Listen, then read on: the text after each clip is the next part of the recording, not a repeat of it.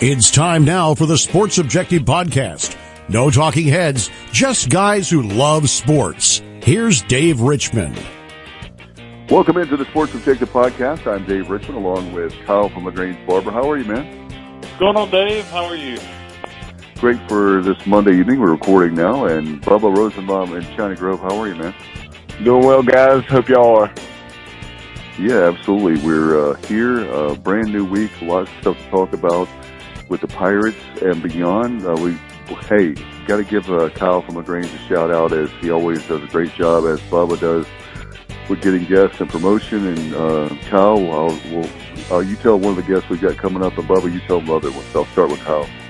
Yeah, uh, we, uh, we we we interview people from all sectors of sports, particularly as everybody knows, listening. We focus a lot on East Carolina athletics, you know. But we've had all kinds of different people on here. Well, uh, one thing we hadn't had is anybody from the world of pro wrestling on here. And uh, as uh, me and Dave has mentioned in the past, uh, we're we're both wrestling fans from way back, and uh, we had a chance to catch up with uh, Eastern North Carolina native from uh, Johnston County, C.W. Anderson.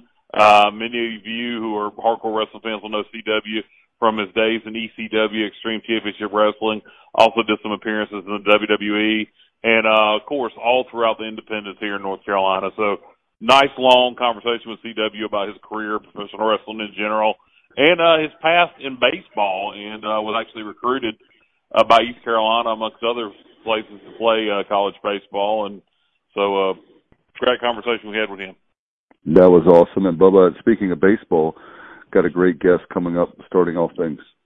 Yeah, four game week for the Pirates, and they'll get underway on Wednesday, four o'clock.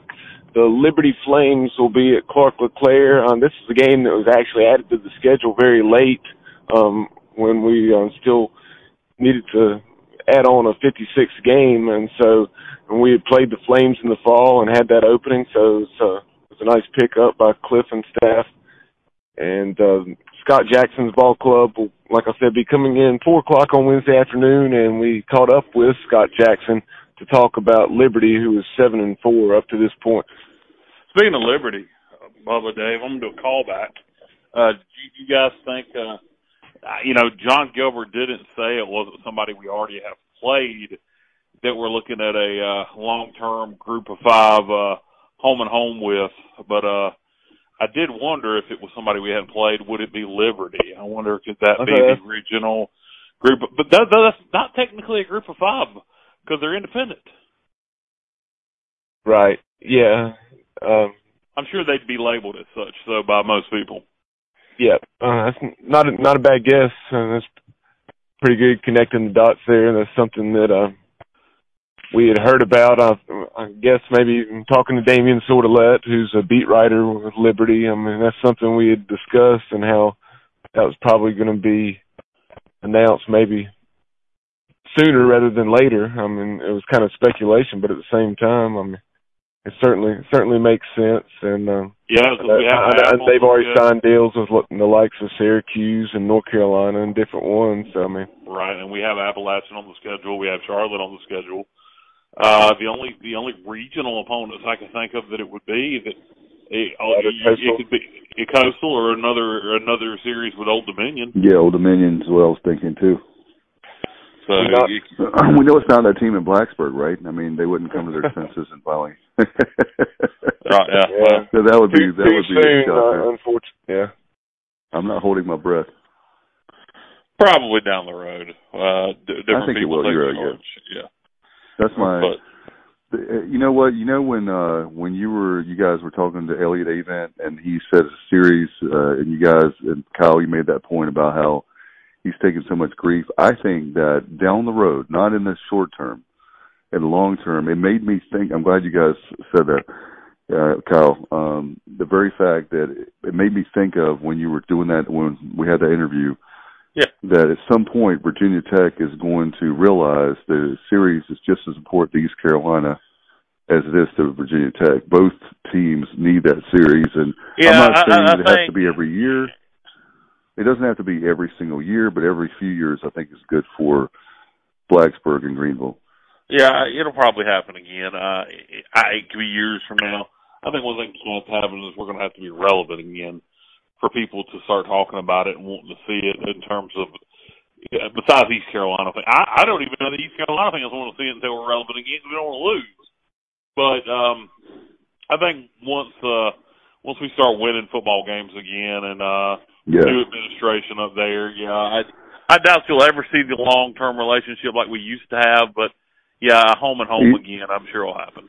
And you know what? It's one of those things where it's just a bad time right now and yeah. it's like a bad storm we had between the two parties and I think eventually things will clear up and who knows like I said I don't think I know with Terry Holland we had it where it was a series of almost like every single year um I I understand from both parties maybe that's too much but every few years to play you know one in Greenville one in you know maybe have one in uh a neutral site would be cool too so but anyway we'll get to uh we'll we'll cross that bridge when we get there I'm not going to spend more time, and I'm not going to hold my breath in the short term because I want to live.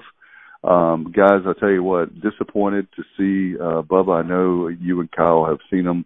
I haven't seen all the polls, but I'm just disappointed. I'll say this: I'm just disappointed. I know we lost two games this weekend, but we lost to Indiana, and we also lost to, uh, I mean, Ole Miss. We played them. We played them toe to toe. We didn't get blown out by Ole Miss, and so I'm just disappointed to see that we're out of one poll. We're close to out of another one. I haven't seen all the yeah. polls, but have you guys seen every one of them now? Yeah, we, we we fell out of three polls, and then uh, we we are still ranked as high as 22nd. Um, that that ranking of 22nd is in the NCBWA poll, the National Collegiate Baseball Writers Association, and uh, the ranking of 25th in Baseball America. So we fell five spots in each of those two polls from 17th to 22nd and 20th to 25th. Uh, but but um yeah, we did drop out of the other three uh, collegiate baseball, uh, D1 baseball, and I guess the coaches poll. So, uh, but no, no no huge deal there. I mean, you, you have a good week or two, and and right. we'll be we'll be right back to where we were, or maybe even higher. Did I see it right today? Uh, somebody posted something I was looking at. Are we down to 50 in the RPI after this weekend? Oh, the RPI, I th- the yeah, longer the season, yeah, early yeah, in the season, RPI is kind of weird. Like, I mean, because I'm trying to remember who else. I'm trying to remember the team that I saw. Uh, I want to say it was maybe one of the Ivy League schools that had played two ball games, and they they were ranked ahead of us. I mean, right? It's just, yeah. I mean, it's okay. kind of weird this early in the season, but as the season goes on, it'll fix it, itself. Yeah, it kind of fixes itself. And the great thing about it is, and the cool thing is that I would be really concerned if, let's say, we played all three games this weekend and we got blown out by all three. Um, and uh, anyway, I won't, I won't go there where I was getting ready to go. Um, well, before we move on, did, did you say who was number one? Wait a minute. You know, wait a minute. Hold on. Hold on now, uh, Bob. I think Dave was Dave was just trying to say he would be concerned had we lost all three games this weekend in the Keith LeClair Classic, and had we lost all three games in the Keith LeClair Classic, that would have been the first time that had ever happened. Right. Yeah. I'll, I'll leave that. Well, Dave, yeah. well, Dave, Cliff, Cliff Godwin would have a special message for you right now, just like he did for another member of the media. We, we yeah, didn't lose. That was really funny. I, I know, I, I know, I know we didn't. I know you didn't lose, Coach. But but if you did, eh, I, I was not aware of that bit of information. Yeah, that's great. If you hadn't had a chance to check Cliff's interview out post game yesterday, uh, it's just fantastic. I'm just trying. I'm just try to make sure my team's up to play. As Bubba's quoting Cliff right now, check yeah. it out online if you hadn't yet. It's, it's good yeah. stuff. It is. You know, that's why I love Cliff Godwin because he's intense and the uh he he's a no he's a no nonsense kind of guy and the very fact that he, don't ever this the one thing that was you know what Cliff, Cliff Godwin has the personality of an SEC football coach yes you don't ever get does. hypotheticals yeah like Nick, Sa- Nick Saban yeah Nick Saban exactly that's that's I'm not going to tell you I'm not going to tell you who's starting on Wednesday against Liberty so quit asking exactly. exactly. Yeah, so speaking of uh, Liberty, you want to go to our first guest? Yep. Um, er- earlier on Monday, we caught up with Scott Jackson, the head coach of the Liberty Flames in his fourth season after a long stints at North Carolina, and then also uh, down at UNC Wilmington under Mark Scalf. And the Flames are off to a seven and four start, and let's catch up with Coach Jackson right now. Well, big game in the midweek, Bubba, in Greenville. I'm very excited to have our next guest. Absolutely. The Pirates will be taking on the Liberty Flames on Wednesday, 4 o'clock at Clark LeClair Stadium. And right now, to preview that matchup, we welcome in the fourth year head coach of Liberty, Scott Jackson. Coach, welcome in. Thanks, guys. Appreciate you having me. Absolutely, Coach. Uh, starting out, uh, tremendous job they've done so far. And uh, we're going to talk about the preview. Can you talk about one of the things I've been really impressed with the university as a whole is the facilities at, at Liberty. It's amazing.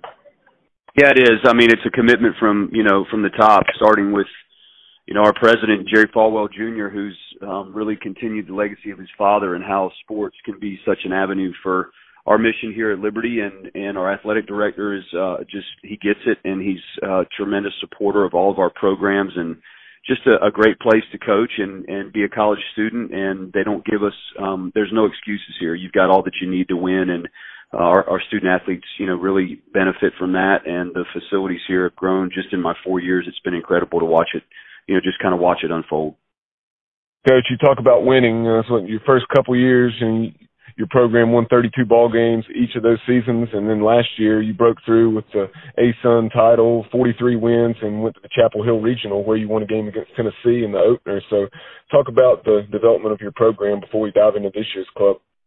Yeah, well, I mean, it's you know any any team that has you know some success has good players, and we've just you know we've been fortunate to have you know just some really talented players and some kids that um that have bought into it. We we really needed to kind of tailor our roster um, more to the the pitching and defense side of things. It took us a couple years to get some of the arms in place um, and and a little bit more athleticism um, defensively, but you know we've been fortunate to have um, some really good you know just some really good pitching and, and defense that's allowed us to do that. Our home ballpark is it's a graveyard. Uh, it's a great place to pitch, and you know you've got to have some guys to cover some ground out there. So that was really you know kind of the start for us to try to get that look on our roster, if you will, and you know, I think anytime you can pitch a little bit, you know, you you have a chance. And so things kind of came together for us last year. Uh, we had the conference player of the year and Jon Embree, and you know he was a, a, a ninth round pick to the to the Rays, and so you know just uh, a chance to really have exactly what we wanted. Um, we've got some older players back this year. Um, we're fighting the injury bug, but hopefully kind of still headed in the right direction. And, and even though we're not healthy, hopefully we can get there and, and get back to where we want to be in the postseason. Very quickly before we dive into this year's club, so you had the opportunity to spend five years under Mark Scalf at UNC Wilmington, and then also uh, I guess eight at Chapel Hill under under um, UNC head coach Mike Fox. So just talk about what you learned from those two legends. Man, uh, that's a that's a loaded question, and I'm glad you asked that because I've learned.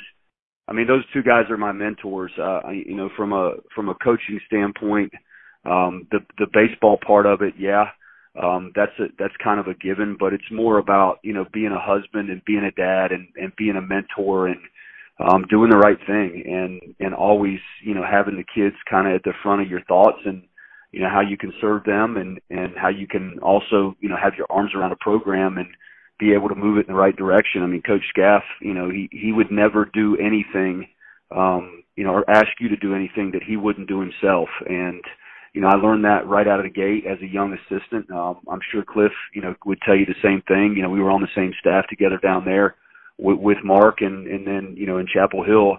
I mean, just the organization and um, just the values and the things that that Mike Fox holds as you know the standard of that program are incredible. And you know, so uh, I would say those are the things I learned the most from them. Not to mention a practice plan and how to practice and how to hold your players accountable on the field and I think all those things, you know, start to add up and you don't realize it maybe at the time, but you look back on it, you get, you know, a chance to be a head coach and I, I, I catch myself maybe even saying and doing some of the same things that those guys did. They they left a big mark on me.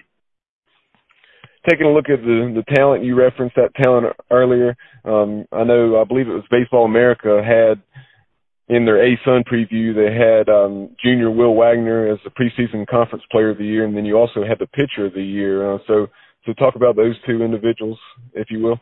Yeah, well, Will's um, Will's the son of Billy Wagner. Um, you know the the closer, former closer, the the Astros and, and Phillies and Mets. Great baseball kid. Uh, grew up around the game. Um, he's a tremendous worker. practice player. Um, he's in the cage all the time. Just one of those blue collar kids.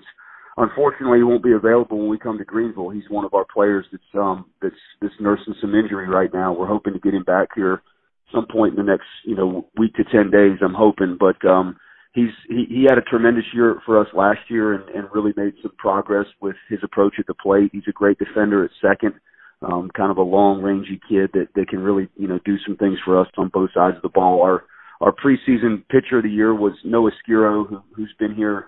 This is his junior year. Um, I recruited him a little bit when I was at the University of North Carolina, um, and as soon as I got the job here at Liberty, I immediately he was one of the first kids that I followed up with, and you know, we had a great visit with him and his family, and he's been in our rotation for three years. And somebody that's continued to make strides and get better. Our new pitching coach Matt Williams has helped him tremendously, I think, with his delivery.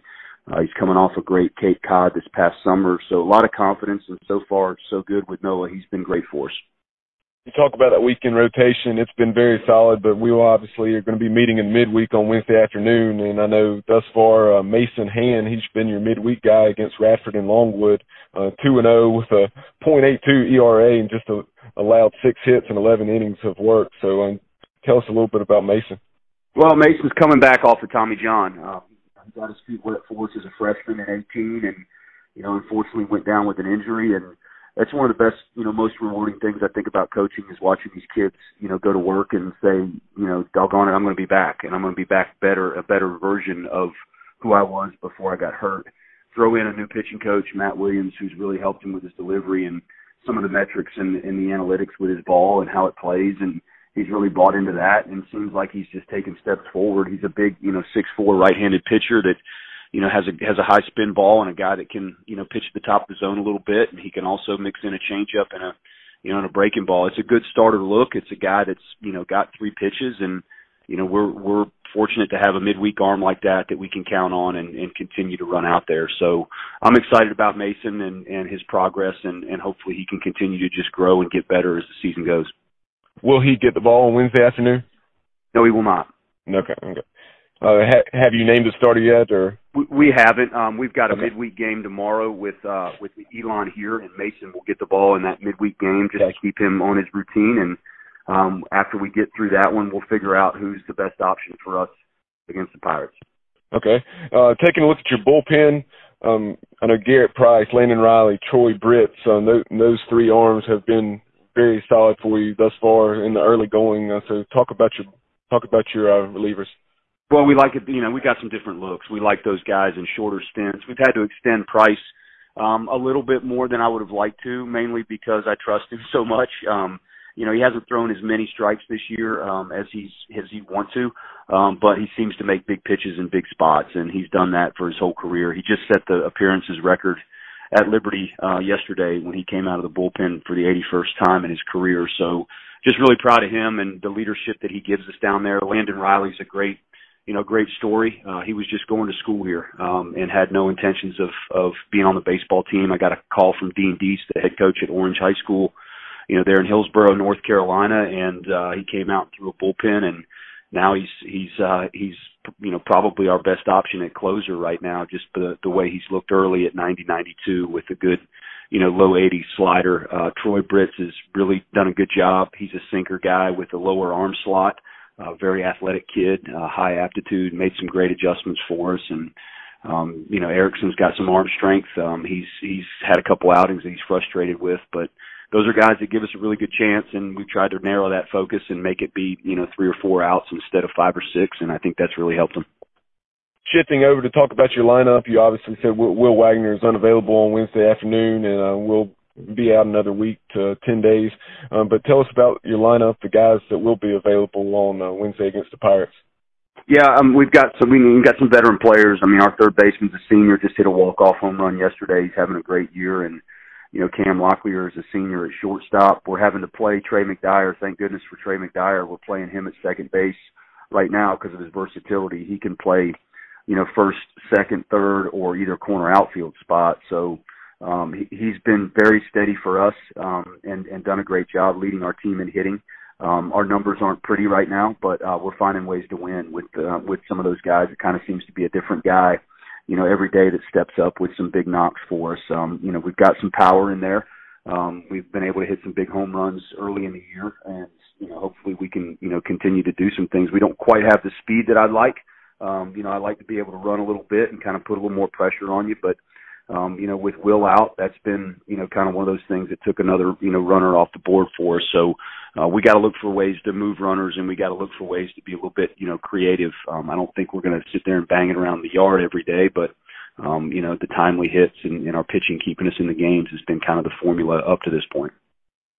Going into Tuesday's game, uh, your ball club is seven and four. I know you started the year um, getting swept down at Clemson, but at least a couple of those games, uh, if not all three, were competitive. And then, um, and then since then, um, you, you uh, took two out of three from Seton Hall in week two, and then um, you were able to sweep Marist this past weekend. And one of the things I noticed about that one was uh, you had a no hitter, but then in that no hitter, um, um, Marist still scored four runs, which um, they were able to take advantage of some some walks. But um, just talk about talk about your results up to this point.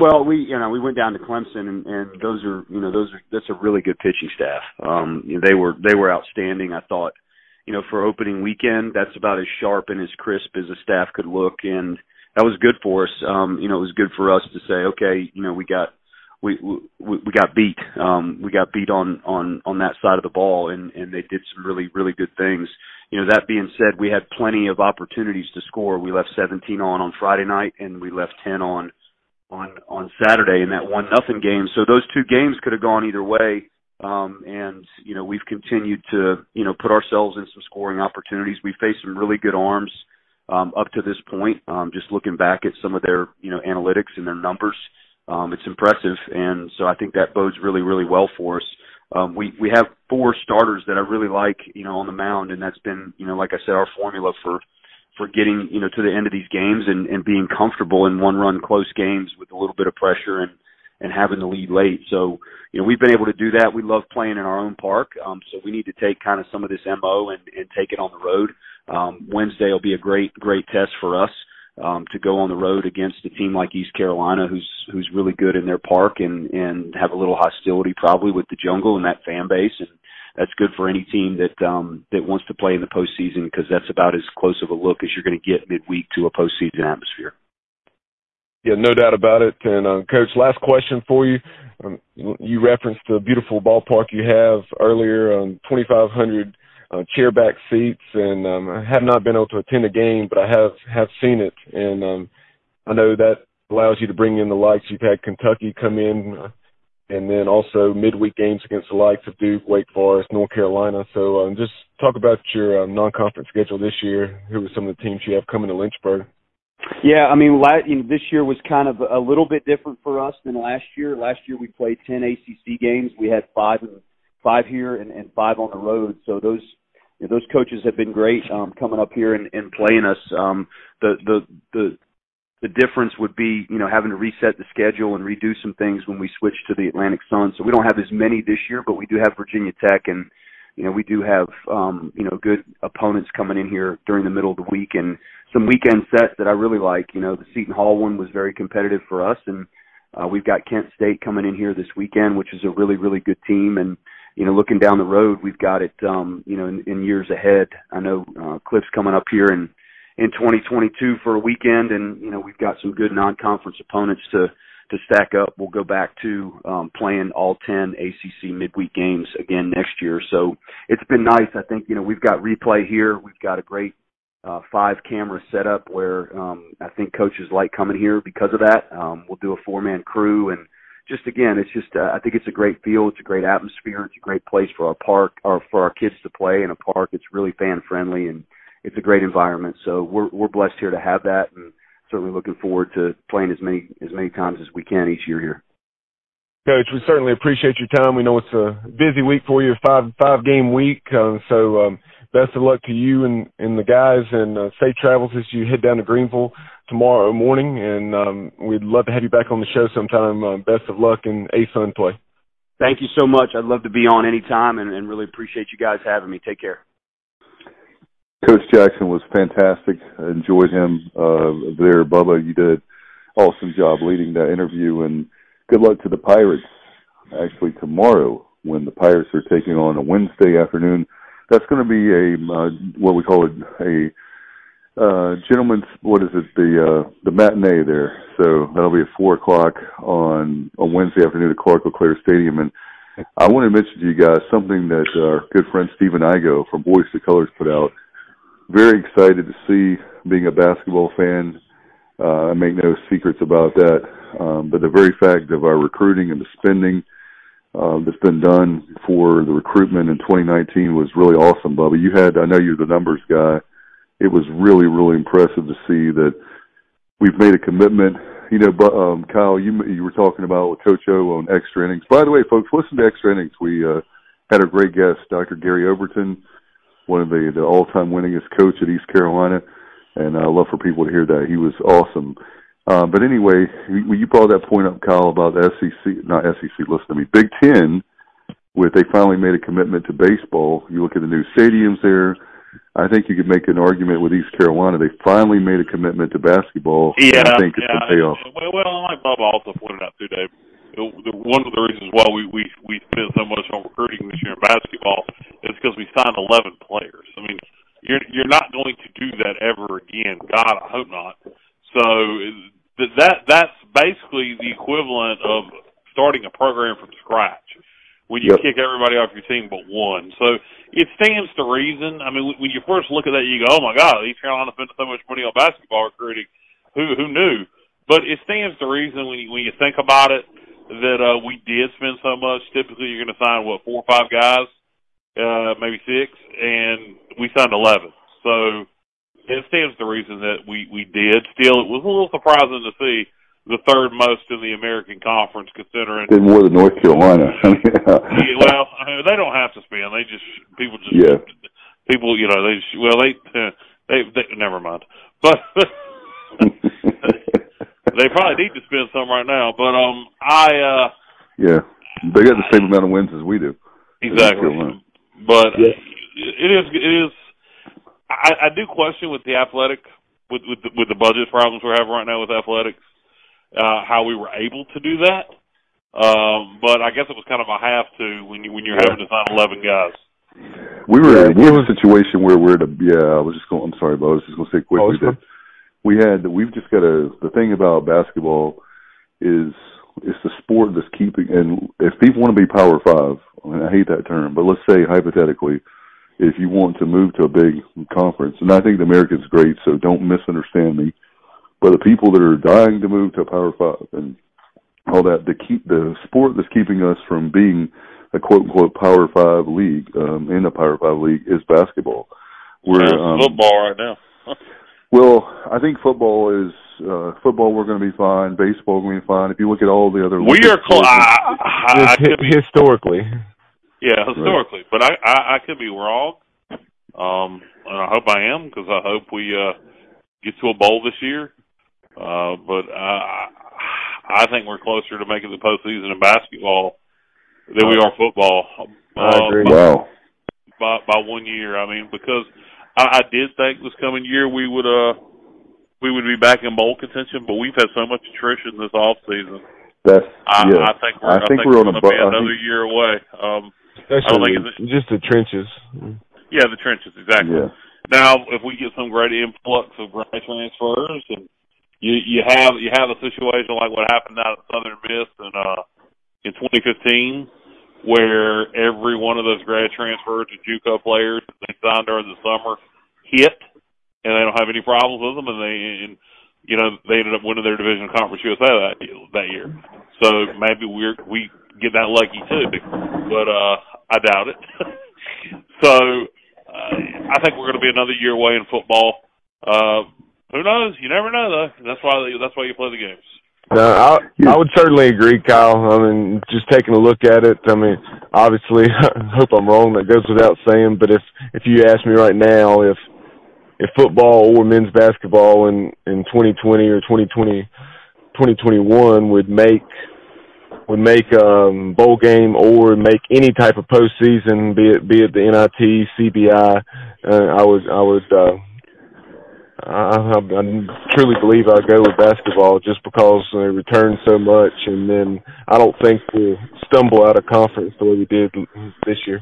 No, no. The following season, 21 in football, I fully expect us to go to a bowl, and uh, I, I do expect us, e- even with the trench problems we have with the attrition on the line and D line, I still expect to see an improved product going into the year two on the field. I mean, it. We're we're going to have to, guys. The schedule's so much tougher. If we don't, we could go backwards in terms of wins and losses. So we're we're going to have to, uh, you know, I, I hope we don't go four and eight again. But honestly, four and eight this year would is a whole different ball of wax than four and eight last year. Absolutely, and, and that's the thing. Uh, I, I in no way, shape, or form are I'm I'm really excited about Coach Houston and this staff. I mean that uh, what I said as far as basketball finishing uh, in the postseason and football potentially not. I mean that that's certainly uh, that's certainly just based on um, just the facts at hand. It has nothing to do with with this coaching staff and this regime. Uh, I, I No. really think I really think they're going to get it done. I do too. Just need time. Yep. Yeah, that you know one of the things that I've been impressed with with Coach Houston is the very fact that uh, he made those changes here in the off season with defense. I'm very excited about that. I, I think the um, you when you were talking about recruiting for for basketball, Coach Dooley what he had did what he had to do to. I think we're further along. If we he tried to keep the guys he had, I think that it was. Uh, we need to get T.J. Long, our good friend, back on the podcast. Yeah, yeah. What, He what and I you're were saying last- is he, he took a step back in, in terms of developing the talent that was here. It might be we won won two or three games more than we did this year, but what he, what he did this year by bringing in 11 new players, he led the he laid the foundation to get us ready for next year, where we feel as long as we can keep these guys on the team and bring in another scorer. Uh, I'd be surprised if we didn't make some kind of postseason play last year.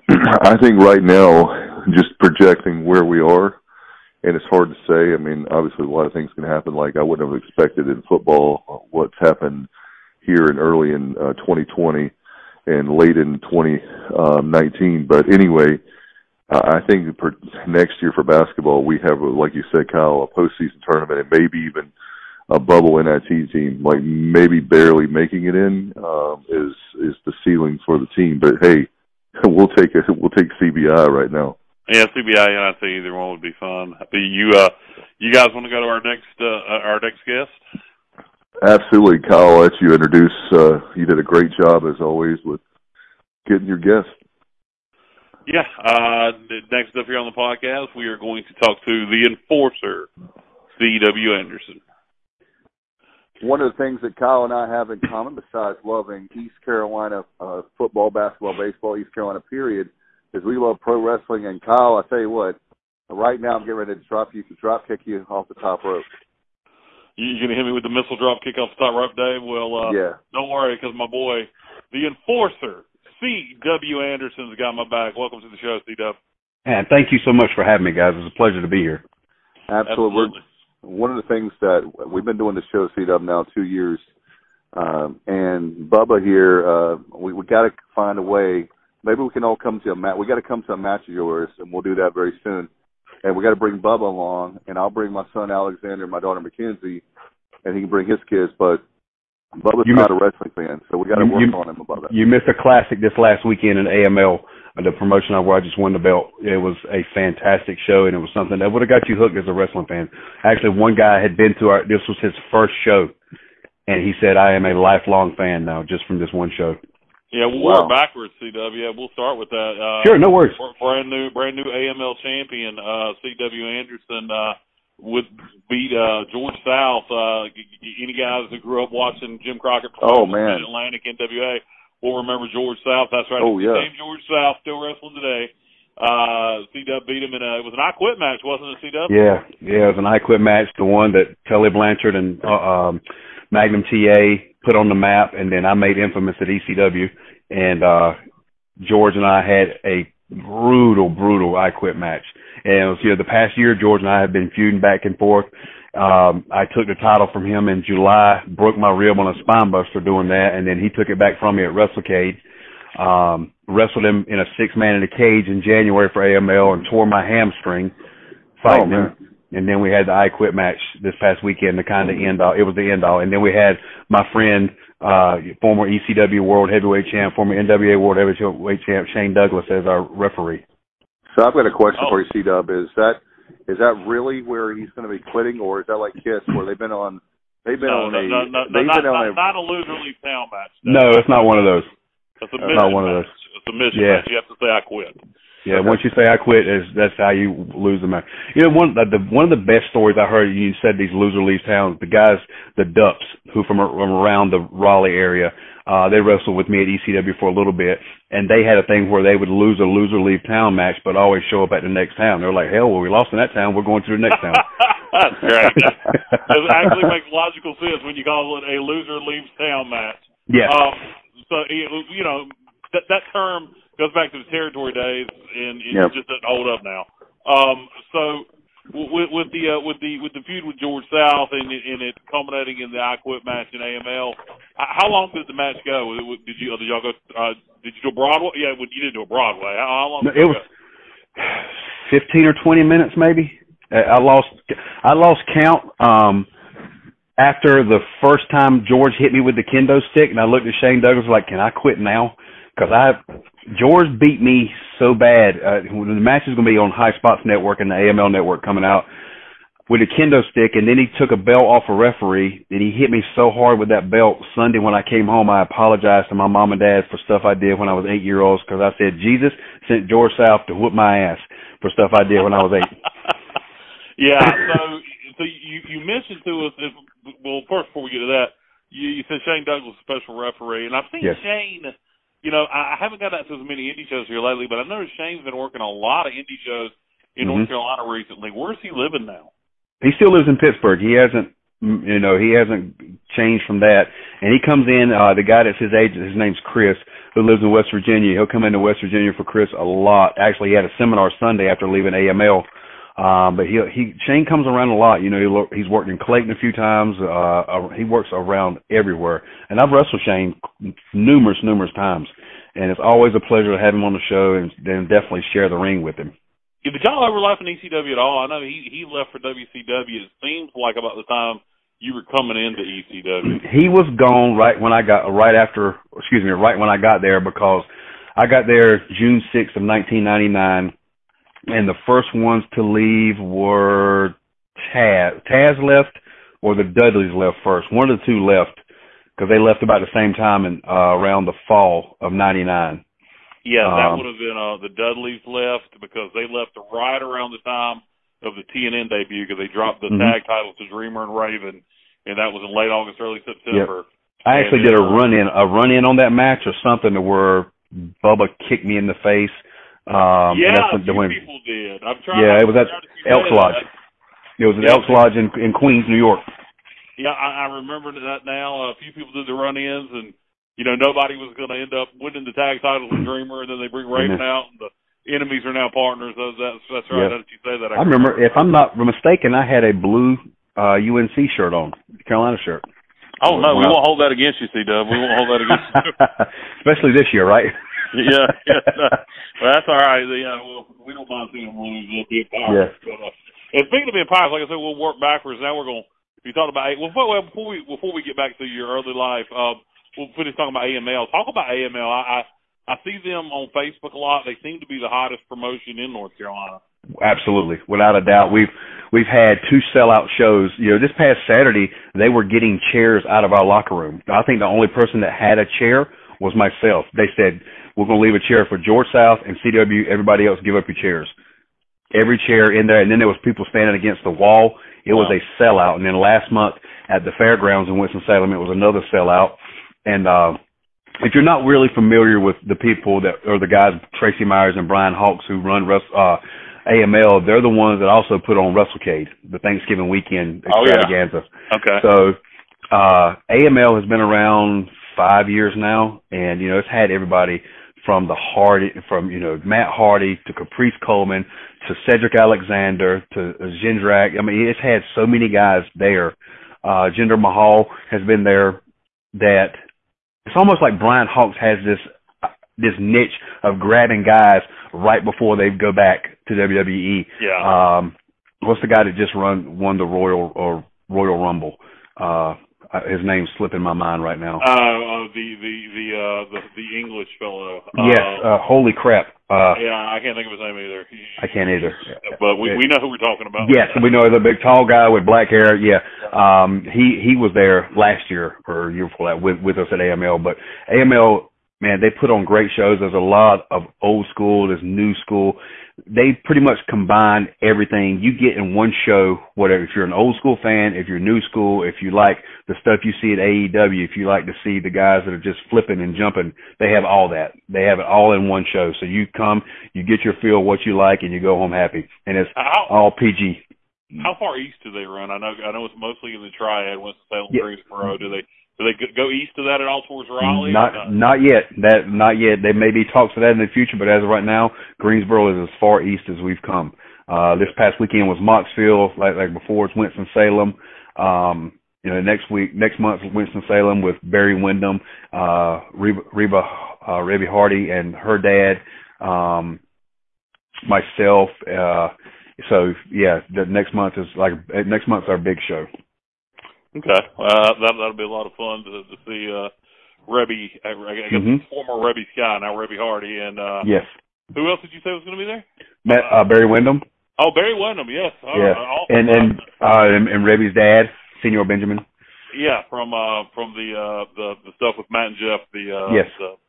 Um, so you mentioned Barry Windham, and again, we're all over the place, but that makes me think of uh, the the the Extreme Wars. But can you talk about the lineage of that? That did that start in the the first time MLW was around, or did that start in Dusty's promotion? That's actually started in Dusty's promotion. Steve and I had an idea, along with Simon Diamond, to become a unit when we were at ECW, and it just never come to fruition. Um, and one day we're at Dusty's promotion, and Dusty's had TCW, and you know Dusty had his son Dustin, he had Manny Fernandez, Barry Windham, uh, Lodi was there, so many veterans um, for that promotion, and, and Steve Corino as well. And one day Dusty sets myself, Steve, and Barry Windham down and has an idea of putting us as a group. He goes, Barry, he says, here's my idea. He says, um, Barry, you came from the Four Horsemen. Steve, you and CW came from the extreme of ECW. He said, I'm thinking about calling you guys the Extreme Horsemen. And um we we absolutely loved it. So the first night we did we did it that night. I forgot what town we were in in Georgia, but it was so old school that people still believed it.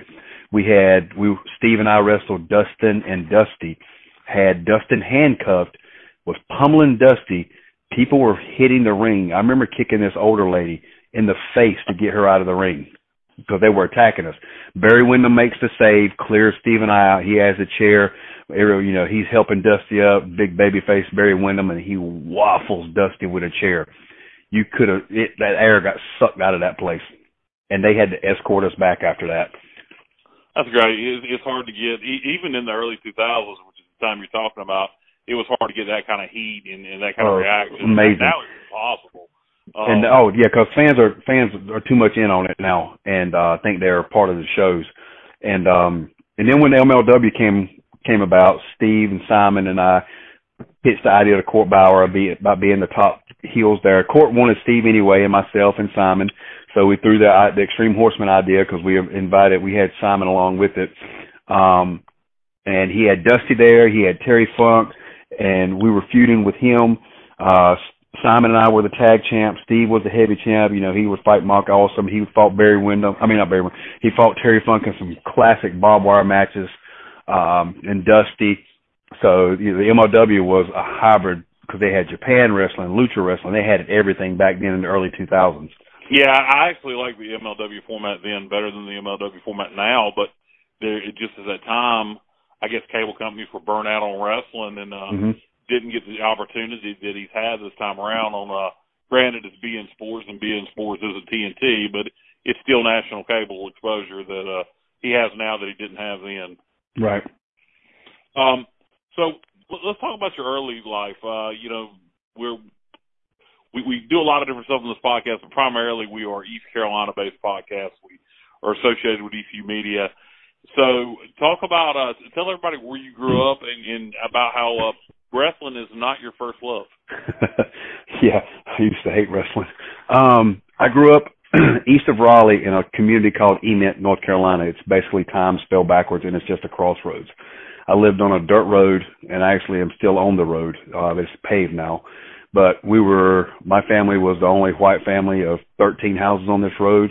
Um, one of my my best friend till today, you know, I got two, basically Steve Corino and my other my best friend now, Maurice Watson this six four, three hundred and fifty pound black guy that I've known since I was four years old. We've been close since I was four. Um, we hung out together, grew up on this road, and it's in uh, you know Johnston County. I grew went to North Johnston High School. Uh, I was a kind of a baseball prodigy. I was scouted. Um, actually had East Carolina come and look at me, UNC, Miami, uh, ended up getting drafted in 1989 by the San Diego Padres because as a catcher, I could, uh, from my knees, throw it at 90 miles an hour to second base. Um, I could stand at home plate, throw it over the left field fence on a line, no arc. I had a freaking cannon and ended up at 18 years old being not going anywhere. My mom basically talked me out of signing going pro she told me to go to college. The pros will always be there. When hindsight, I should, have kicked myself in the ass because college could have always been there. Blew my arm out in college.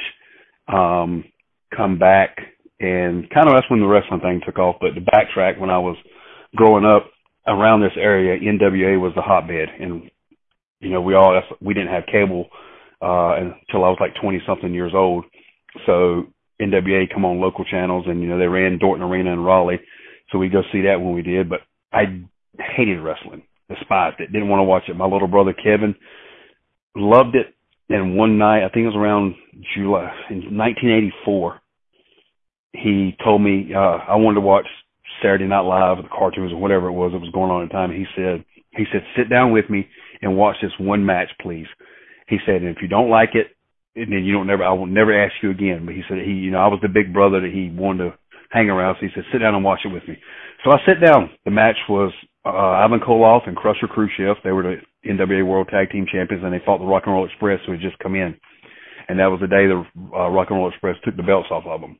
And I remember when Ricky Morton victory rolled Uncle Ivan and beat him, that we were jumping around like, you know, literally like kids because the Americans had just defeated the Russians and we were going crazy.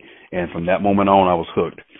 Um, when I was 16, 17 years old, a friend of mine, there was a guy living across the street from him that was doing independent wrestling at the time, and he was training, working with the kids my age. So I went over and started messing around with them for about six months, just getting in the ring, doing stuff I saw on TV. And once my baseball coach found out about that, I was a sophomore in high school. He put a kibosh on that and said, "You have too much of a gift to be going out there and getting hurt wrestling." So it doesn't. It wasn't until when I got out of high school, got through with my baseball career, blew my arm out uh, trying to show off, that I got a regular job and saw one of the guys that I was wrestling with when I was 16, 17 at McDonald's one day. Asked him what he was doing now, and he's you know told me his job. He says on the weekend I'm still wrestling. I'm like, what? Like in the backyard, like we did at Chris's house? He's like, no, man. He said we wrestle in armories, high schools, and stuff like that. Now he said we got a show in Zebulon this weekend won't you come hang out and we'll get in the ring and you know see if you still got a love for it. So I did. Got there early, kind of rolled around with them and caught that bug again and just took off from there. I never really got trained until I got to the power plant in '98, um, but just kind of did what I knew from there. So okay. you you you started off wrestling, um, I guess early '90s in the Indies, like 1993. 93, but you weren't trained per se. Mm-hmm. Uh, so how, how did that go without being without going to a proper wrestling school or or uh, you know having somebody train you? How, how did was it more on the job training? Did you just pick stuff up from from your friend who was a wrestler or, or what? Um, the very fr- I went there was a wrestling school in Smithfield. The guy that was there was he was just an indie wrestler, so you know he he'd never been anywhere and done anything. There's a lot of wrestling schools that are like that nowadays. Guys that's never been anywhere, never done anything, think they can run a damn wrestling school. And as a matter of fact, I was one of them at the time in like the mid '90s. Um, got thrown into training people, and I didn't know what the hell I was doing. Uh, but you don't know that at the time. You think you know what you're doing. You think you know everything. And I was a 25 year old that thought he knew everything at the time. But it was a lot of on the job training. My first match was December 4th, you know, 93, um, in Smithfield. They put me under a hood, just kind of get my feet wet. And then the guy saw me wrestle and he was actually running the Anderson gimmick and talked to the owner about sitting down and wanted to make me an Anderson because the guy he was tagging with was older than him. And Pat was, at the time, was in his mid to late 30s and wanted a younger tag partner to kind of run the roads with to basically do all the bumping and stuff like that. So he sat down with me and asked me did I have any interest in becoming an Anderson because I had to look. I had a goatee at the time. I looked more like Big Boss Man than I did, you know, Arn Anderson. And um he had gotten him and Rocky, who was the other guy, Rocky Mills, uh, had gotten the Anderson name from Gene, who's the legit, the only real Anderson, um, to use it, not to job it out, not to disrespect it, nothing along those lines. You had to be a traditional Anderson and they want they use it as they saw fit, and they wanted to make me the next Anderson. So Pat sat me down and said, "Hey, do you want to be one?" I was like, "Yeah, sure," because I didn't know what the world I was going to do wrestling wise, uh, what what gimmick I was going to use. He said, "Well, just come up with a three letter name that you know kind of fit because there was Ole, there was Arn, and then there was Pat." So for two weeks, I come up with Ike and Cal, and I really couldn't come up with anything that made sense. I mean, they're stupid names, but that's all I could come up with. So one day I'm at this little TV interview and my old baseball coach who was a manager, his name was Randy Driver. um, I said, Mr. Randy, I don't really have a name to become this Anderson because I was debuting. He said, I would just use your initials and call you CW. And it just stuck from there. So, at what point did you uh pick up the Anderson Spinebuster? Because I mean, you do that Spinebuster as well as Arn. I mean, so at what what point did you start using that? When I become an Anderson, that was one of the moves I incorporated. I was, you know, at the time I was such a mark for Bobby Eaton. I was doing a lot of the Bobby Eaton spots, leg drop off the top, swinging neck breaker, the snapping left punch like Bobby's.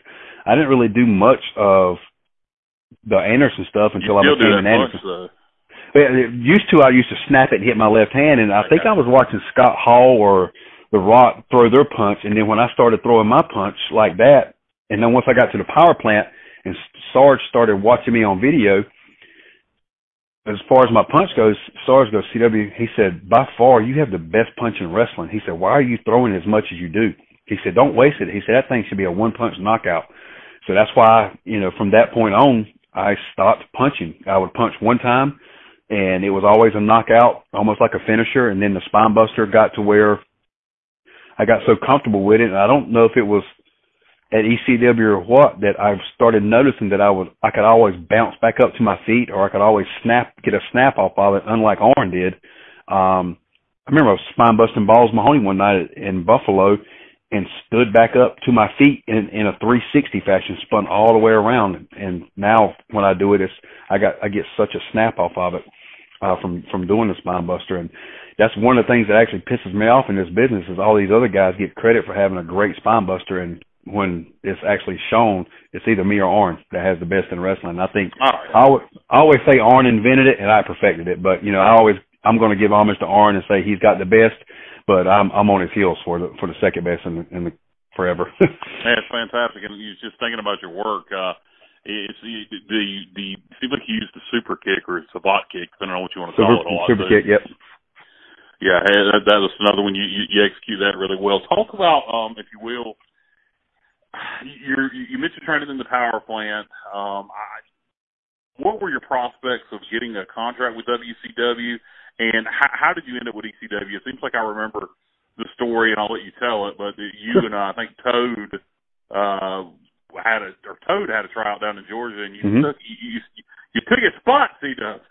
I know. I still feel bad about it, and uh, the story. It, it's not really this kind of lengthy, not really lengthy, but um there was really no prospect of me getting signed at, at WCW. Uh, the whole thing with with Joey Joey Styles saying I turned down a six figure contract. Well, in some instances, I could say I could turn down a six figure contract because there would have been a chance later down the road at the power plant of getting signed because all the students there had six figure contracts except myself and Toad. So one day at the power plant, J.J. Dillon and Paul Orndorff came to the power plant to see what because they were agents at the um at WCW and they wanted to come to the power plant and see what kind of students they had because they had no idea. There was 30 of us there. You had Mark Jindrak, you had the Natural Born Thrillers, Elix Skipper, Lash LaRue, Mike Sanders, uh, Johnny Swinger, Toad, myself. Um, anyway, they paired us up. All of us got paired up to run a match for J.J. Dillon and Paul Orndorff, Sarge, Buddy Lee Parker, Mike Winter, and Brad Armstrong was there. And uh, somehow Toad and I were the last ones to go.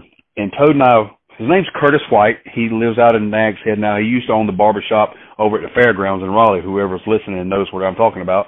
But um, he did a little bit of stuff at the end of WCW with PG-13. They called him Frog. So Toad and I were traveling the roads, wrestling each other pretty much every weekend, and we'd always come in and video, we'd video our matches and show them to Sarge, and he would critique them. So we got put together in this tryout and had a match where the boys were just coming unglued, popping. We were doing some straight ECW stuff because when we got finished, that's what Brad Armstrong said. He said, "Man, that's some stuff out of ECW." He said that stuff was fantastic. Now at the time, I was 260, not really not in shape. I was in ring shape, but I wasn't in body shape. JJ Dillon and Paul Orndorff came up to me and, you know, they kind of, they liked the match and they said, well, WCW is more of a cosmetic company than a wrestling company. And I didn't really have a look and I didn't really think I would be a fit for WCW and would ever make a dime in this business. Uh, but, you know, you can stay here as long as you want at the power plant because you've paid your money, which is crushing to a 27 year old that's trying to make it in this business and your lifelong dream, or not lifelong, but your dream once you got into business was to be a professional wrestler and be on TV. Yeah. So once that happened, uh, a few weeks later, Toad and I had a match with PG on um, Public Enemy in South Carolina. The next day, Toad had a tryout in Georgia, uh, and Toad's tag partner on the Indies was Lodi, who was Raven's sign guy. So through Lodi, through Raven, being best friends with Tommy Dreamer, got Toad a tryout and he was going down for the tryout in Georgia, and I I didn't want to go. I had just gotten a new girlfriend at the time. I wanted to hang out with her. And he's like, CW. He said, "Come on down. You know Steve Corino. You guys have been friends. You can see him. You can politic. Get your name out there. Whatever. I'm a very shy person. I'm an introvert, and I don't like a lot of people. I don't like crowds, especially people I don't know. I'm really uncomfortable. Um, so he found he literally drugged me down to his tryout after the match with PG-13 Toad got in there with Angel from the Baldies, did a little five minute match, and Nova was watching, or you know, he was running the tryouts. He got Toad got done with his, and it wasn't that great. You know, Toad was, you could tell he was nervous. Nova looks out at me and he says, uh, Chris, do you have your gear? I went, well, yeah, it's out in the car. He said, well, run and get it, man. Throw your stuff on and see what you can do. I get my gear, get it on, get in the ring, and he puts me in there with Simon Diamond, who was Lance Diamond at the time. And Simon and I knew each other from the North Carolina Indies. So I did a little five minute match with him. Got out. Simon uh, Nova liked my stuff. He said you got some great timing, good footwork. Uh, about that time, I hear somebody from sitting in the ble- the uh, seats yells to Bill Alfonso and tell Fonzie, "Hey, Fonzie, tell that bald guy to get back in the ring." So Fonzie comes up to me and says, "Daddy, Paul wants you back in the ring." I look out in there and it's Paul Heyman sitting with Taz and the Dudleys. So I get back in and they start feeding guys to me and working matches. For like the next hour, I was bumping back and forth, working matches for him, uh, doing as hard as I could go, man, hitting turnbuckles hard, bumping hard, trying to show out. The doors are getting ready to open. Everybody files out. And everybody goes in the back and starts getting changed. And I'm in the bathroom, kind of by myself. I'm spitting up blood. I'm sweaty. Uh, I'm getting cleaned up. The door opens and I look and it's Paul Heyman. Paul walks right up to me, sticks his hand out and says, Hey, I'm Paul Heyman. It is nice to meet you. I said, Hey, Paul, my name's Chris Wright. It's an honor to meet you, sir. He said, uh, Chris, where are you wrestling at now? I said, Well, mostly the independents in North Carolina, South Carolina, things like that. I said, um, I'm a student at the power plant, though. He says, You're on contract there? I said, No, sir. I said, Just recently they told me I didn't have what it takes to to be at WCW. Um, so I'm just kind of floundering right now. He said, Well, what's your wrestling name? I said, C.W. Anderson. He goes, I knew it. He says, you look like Arn. You have the left, left punch like Arn, the spine buster like Arn. He kind of puts his finger over his mouth and goes, Chris, don't leave before I speak to you, okay? I said, yes, sir. He says, you're welcome to stay back here and hang out in the back. He says, but do not leave before I talk to you. So I'm back talking to Steve, telling him that Paul had talked to me. And Jim Molyneux, the referee, comes up to me about 15 minutes later and says, CW? I said, yes, sir. He said, Paul wants to see you back here. So I walked to the back um, with Jim Molyneux, and he we go in the locker room. Paul's sitting there with Vito LoGrasso, who was Skull Von Crush, Danny Doring and Roadkill. He introduces them to me. He says, "You're tagging with Vito. Your third match. Welcome to ECW." That's how I got my job.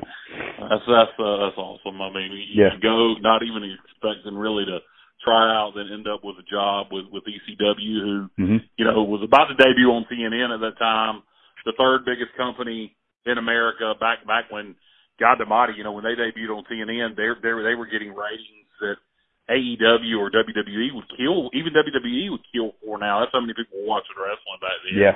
So so you're kind of thrown in the fire of ECW. And uh I remember originally you were part of the New Dangerous Alliance with uh oh god, Bill um Bill Wiles and Louis. Yeah, Yeah. Bill Wiles and yeah, Elektra Elektra was also involved. And uh yeah, she come a little bit later. and uh so you so you you you have that run as part of the Dangerous Alliance and then and then uh what what was your first feud? Did- Didn't you do something with um it seems like after the uh what was after the Dangerous Alliance? Um, I slowly started getting broke away because I think one of my first singles matches, one night we're in New Orleans and Sabu doesn't have anything to do. And he looks at Bill Wiles and goes, Bill, you want to wrestle me? Bill Wiles, Bill goes, hell yeah, I want to wrestle you. Uh, Sabu goes, hold on, because Bill and Sabu were really tight. Bill goes, I mean, Sabu goes talk to Paul. Sabu comes back and goes, CW, it's me and you. I went, shit. So I was scared because, you know, you've seen Sabu on TV, like him and New Jack and everybody are like oh, killing yeah. people. So I'm shaking. I go out there and I have a killer match with Sabu. I mean, we, it was Take care of amazing. Oh, he took great care of me. Sabu, I, once once I, we started working, it was like, holy shit, I can't believe this is going on. Sabu, I mean, he's taking great care of me. Anyway, after that, I started slowly breaking away, and then I started. um I had a war with, a really a war with Super Crazy. The first one was in Tallahassee, where he almost impaled himself on an upside down table. Uh, then we had a, a one at the ECW arena where I got a standing ovation. They were chanting CF and Dub, and then we capped it off in um, Cincinnati, Ohio, where um, he qualified for the TV title or something. And my I remember that match because my face, I got a picture of it, is a spider web of blood. The blood looks like a spider web. Um, and right after that, Paul started breaking me away, and then uh, at the ECW arena, I did a run in on Simon and Swinger, beat up their faction, challenged anybody in the back. Danny and Roadkill came out, and that was the night that my stuff with Bob Eaton was supposed to start. Um, so that it was it was crazy, and then that's when the stuff with uh, Simon and Swinger started. Yeah, that's what I was thinking of the stuff with Simon and Swinger. And of course, then to fast forward a little bit, I don't want to take up all your time. Um, No, you're fine. the, uh, the, the what everybody that, that was watching ECW at the time remembers, and what you're infamous for, is your feud with Dreamer towards the end of ECW and the I Quit match, which a lot of people put up there with the uh, with the Tully Blanchard Magnum TA I Quit match. Yeah, that's that's humbling to hear that from a lot of people.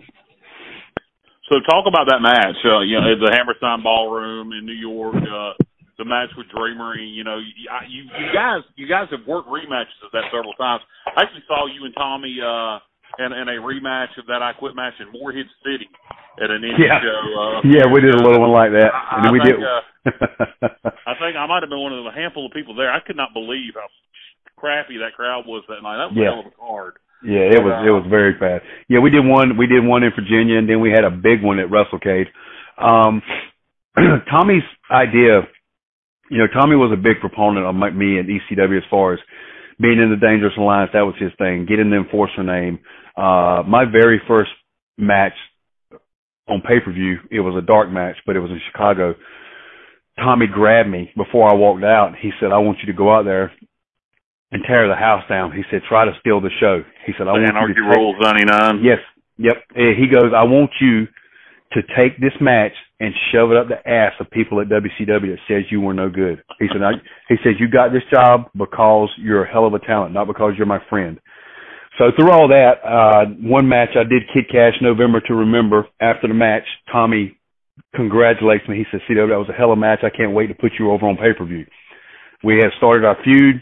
We do the massacre on 34th Street where he put me over where I spine busted him through a upside down table with the legs up. and it was his idea for an I Quit match. The whole time building up to that, Jerry Lynn, Justin Credible, those guys who I love to death said, CW, an I Quit match is so hard, man. We don't know if, you know, guys can pull it off because there hasn't been a good one since Magnum and Tully. So that was a driving force for me to do have a good one. And the finish of the match was supposed to be barbed wire across my eyes. Well, on the way up there that day, well, side note, that the, it was January 7th, 2001, which was my 30th birthday. I'm later going to be having the match that defined me on my 30th birthday. And, um, so I'm riding up there and I'm all excited. It's my birthday. Tommy calls me. He says, I just want to let you know the finish is out. I said, what do you mean? He says, there's no barbed wire on this trailer. On this, I said, what? He said, some dumbass took the barbed wire out. He said, you can't go to hardware stores and stuff in Manhattan aren't open. Um, we can't find barbed wire. Uh, so,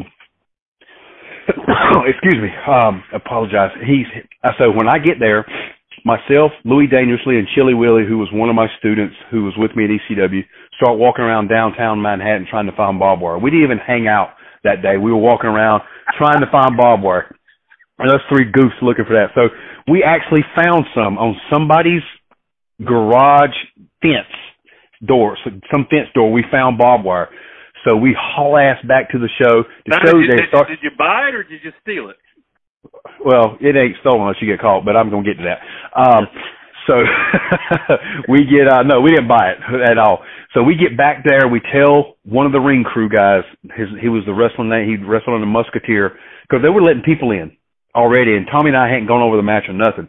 So we say, look, go down to this street, take a left, the next block over, there's the barbed wire, find it. It's simple. It's a straight freaking shot except for one left. Okay, CW, we got it. Tommy and I are going over the match. Like 30 minutes later, Musketeer t- comes back with a trash bag. CW, got your barbed wire. Great, thank you. We open it up. Freaking razor wire. I said, Oh, my goodness. that's razor wire. That's not barbed wire. And it's all bent and rusty. I said, Tommy, you're not putting that across my damn eyes, bro. I'm just sorry as I can be. So he says, we'll straighten it out. You can spine buster on me on it. He goes, um, and we'll do, still do the finish, which is off the, the thing off the, the DVD off or the uh, Spicolli driver through the table. And I hope the table breaks enough that I can just take the strap and wrap it around your eyes and make you say I quit. I said, all right. Now he told me before going out there, he said, there's a lot of pressure on us for this match. He said, if we have a good match, I'm going to shake your hand because I got plans for you in the future. He said, if we don't have a good one, yeah, well, you know, whatever. That's just Tommy's mentality. So another driving force for me was I wanted to give them a good match. Um, we get done with the match. There's 3,000 people at the Hammerstein Ballroom, and they're freaking going crazy. We stand up, we shake, we shake hands. He goes to the back, and if you ever can watch it on video when they're doing the replay, if you listen to the background noise, not the, the actual replay, you can hear the 3,000 people in the uh, Hammerstein Ballroom chanting CF and Dub. They're standing up, chanting my name, and giving me a standing ovation for that match. I Yeah, it, it, was one of. Go ahead. I'll say I, the emotion over me. I'm sitting there trying to sell, but on the inside, I, I'm literally looking around like I can't believe this is happening. I walk to the back. I go through the curtain. Balls Mahoney's the first person to greet me, and he's clapping. He says, "CW, that's one of the best effing matches I've ever seen." He hugs me, gives me a kiss on the cheek. He said, "Congratulations." He said, "You've just cemented yourself at ECW." And I walk, and everybody's high fiving and congratulating me. Tommy, Tommy still says that's one of his favorite matches. It's a great example for guys, anybody in the indies or for that matter working for WWE or AEW or any anybody to to watch a match and want to know how you can get over in a loss, how you can be the guy you know that, that loses the match and and still you know you you're you're you're you're you were made. I mean, people you you were already a star in ECW, but essentially you that match made you and you lost. hmm Yeah, they were. Tommy's idea was um they were going to turn me face because I had been getting so over with my work. Um one of the things, one of the guys wrote a piece on me and says you can't spell ECW without CW, and the whole gist of the article was you can go to any ECW match and CW Anderson never has a bad match, Yeah. no matter who he's working. And my the thing next thing uh was I was getting a TV title because Rhino vacated it, Nova and I were going to fight for it, and I was getting a TV title from that. And Tommy, I think the pay per view after that was going to have a surprise tag partner against Hot Commodity, and I was going to come out and be his surprise partner. Um, and I was going to eventually that was going to turn me face. Uh, I was already getting, you know, people were coming. There was a group who came with pizza boxes with the CW on it. Everybody was doing the CW hands.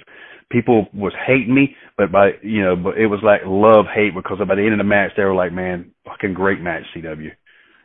Yeah, and unfortunately, all that didn't get to happen. Oh, oh nope. ECW unfortunately went out of business. Now, to fast forward a little bit, and unless there's something else you want to hit on for that time, um, talk about. We'll talk about two more things before we wrap this up, and unless there's something else you want to get to. Yeah. Um, the talk about the when when Vince brought back ECW, the, the first pay per view. Uh, one night stand was excellent. You were there in the audience, and you got in the ring for the brawl with the Raw guys or WWE guys, JBL and all those guys. Talk about that, and then when you came in, when they decided to bring it back full time, what I always refer to as pretend ECW, yeah, and uh, Disneyfied. When you uh, you got a you got a, a you actually had a contract briefly there uh, with the WWE. It was that pay per view. Simon or Swinger and I was supposed to work Danny and Roadkill on the pay per view, and it got pushed back to a dark match. Then it got pushed back to me doing a singles dark match, and Vince didn't want me going out there in a dark match because he didn't want anybody bumping or any crowd of the quote unquote hotness to go away before the pay per view started. Well, obviously he's never really paid attention to ECW because we had dark matches all the time, and when that place went live, it was just like nothing ever went on. So I was going to be a part of the brawl, and Tommy said you can sit back here with us, or you can be out in the crowd and you know watch the show. So I went out there and sat in the crowd and got one of those damn four hundred dollar chairs and brought it home that they were selling. Um, the day Tommy called me uh, for to be with WWE, uh, I was recently I had you know I had liver failure that year in '05, the, the fall of that '05, and blew my L5 that. blew my L5 and S1 a few weeks later. Laid in the bed for 28 straight days, couldn't walk, ate breakfast, lunch, and dinner in bed it was one of the some of the most miserable day, days of my life. And he called me around April. I hadn't even bumped yet. And one, he said, uh, C Dub, he said, just want to let you know WWE wants to sign you. I said, shut up. Why are you really calling? He goes, no, really. He said, they're bringing back ECW. He said, Paul and I got to handpick our guys. He says, I want you there. We're going to rekindle our feud. You're going to be our top heel. Um, and it's going to be just like it was. I said, so I don't have to go to Ohio Valley and train? He goes, nope. I said, Vince has no control over this. He says, no, Paul and I have complete control over what happens at, at uh, ECW. We're going to run smaller venues, and it's going to be just like theory, it was. Didn't it? oh, it's fantastic in theory. So I, Tommy's really, he's never lied to me about that stuff. I said, Tommy, you're one of my best friends. Uh, you know, I'll take your word for it. So I said, what are they offering? And they was the base minimum, uh, which was $35,000 a year. So that, that was for a full year contract, thirty five thousand. Well, for the first year, yeah. But here's the the thing with with those contracts and with anybody there, that after you're there one year, you get every house show, every pay per view, every TV taping, every residual. You get you get um part of that. You get bonuses of that. Everyone you're on, everything you're part of, you get that. You know, it's like if I'm not mistaken, like the Dudley signed for a little over a hundred thousand dollars the first year they were there and at the end of their year with their residuals, their you know t-shirts and bonuses and stuff, they made over a million dollars. Yeah. So that there was a good chance I was going to make in you know at easily six easily six figures that year. So that was my incentive. Um, they paid for my hotel. That was it. Or excuse me, I'm sorry. They paid for my airline. That was it. I had to cover hotel. I had to cover car, uh, my own food, you had to be at the building like 11 o'clock in the morning. You didn't get out until like 11 o'clock at night. I was actually losing money being there. By the time I paid for rental, by the time I paid for hotels, I was losing money being there my first year. And after the very first show we did at the ECW arena, I worked Sabu. Vince took it over. He didn't like the production. He didn't like the way the ECW arena looked. Nothing. So he took it over and started bringing his own guys in. And what you saw is what Vince wanted. And once Yeah. that happened, I could not get out of there fast enough. Um, at one time, Paul's idea was to push me. He started putting me over on Stevie Richards and Shannon Moore. Um, they had a Vince had a kind of a problem with me because they the agents never found anything wrong with my work because they always had to send in agent reports after every show. And Vince who, called, who was your agent primarily when you were working there? Uh, it was it varied. It went from Dean Malenko to Arn to Michael Hayes. Um, one like one Dean told Tommy and told Tommy had said this in a in a hotel one time that he said that Vince called Dean Malenko and said, you know, you have all these this agent report and you have all these critiques you have for these guys, but you never have anything for C.W. Anderson. Why is that? Dean goes, because his work's perfect. Vince says, bullshit. There's nobody that's perfect. He said, well, CW's as close as they come. He said he's slow, he's methodical, he doesn't hurt anybody, his matches make sense, the people hate him. He is the definition of a professional wrestler. Vince said, find something wrong with him. He said, well, if I had to critique him, he could be a tad more intense, but that's it. So the next weekend we're in Texas. I'm working Shannon Moore. Shannon and I go out there, we have a match. I come in the back, I sit down. Ted DiBiase walks up to me. Never met Ted before in my life. I stand up. I say, "Hey Ted," I says, "Nice to meet you, sir." I said, "He says I know exactly who you are, CW." He said, "You're the reason I'm here." He said, "Vince wanted." He said, "Vince sent me down here to find out if the hype about you was true." He said, "And son, it is." He says, "You're amazing to watch." And Vince just just didn't want to use you. For I whatever. don't. You, you, you, you, it goes back to the thing. You, you weren't a body guy, CW. Yep, and won't. Tommy told me he said uh, he says unless you can grow some hair and get steroids that make you taller, Vince ain't gonna do anything with you. Um, he wanted, Yeah. you know, he changed he changed my name, which and I'll tell I'll tell about that. Yeah. He goes, um, uh, yeah, he he Paul tells me one night he goes, Vince wants to change your name. I said, why? Well, well, you know, he thinks you know CW and CM Punk people will get y'all confused. Like, well, I can see that. You know, Punk Punk's kind of tall and slim and is tattooed up and got hair. I'm bald. You know, a little heavy set. Wear a singlet. Yeah, I can see where you can get that confused. Well, it's not only that CW. You know, you know the CW network and there's CW Anderson. He might think you're working for the CW network. Said, Paul, whether you know it or not, I'm pretty sure the CW network got their name from me because I have a source that told me the very first promo shot that the CW network did was with two A-list movie actors. One person's holding the C, one person's holding the W. They'll promote their show, their, their CW network. I said, I'm the one that come up with that. So he's, I said, you know what, Paul? I don't even give a damn anymore. I don't want to be here. I said, he can change my name into whatever he wants. I said, as long as I get to keep, keep my CW hook, that's all I care. And then he come out with that, that damn Christopher W. Anderson. And I debuted at the Hammerstein Ballroom. Uh, Yeah. We're, we're obviously it wasn't just somewhere in the marina. It was a place where you know you you have a Yes. legacy with your I Quit match. It's an ECW crowd. And you have one, if I remember right, did you only have one match on Sci-Fi? yeah, Christopher one was W. Anderson against, and it was against Punk. Yeah, it was against Punk. They give us eight minutes. I go out there. The ref says you now have five. As soon as we get ready to start, and Punk's like, he said, "Let's get your stuff in." Uh, we we go through the match. I worked Punk before on Indies and stuff like that, and worked with him in Japan. And uh, he said, he said, "Let's go through. We can just condense the match as we're going." He said, "Let's get some of your stuff in." I'm like, "Punk, screw this, man." I said, "You're the one they're gonna push. Let's get your stuff in. Screw what I got to do."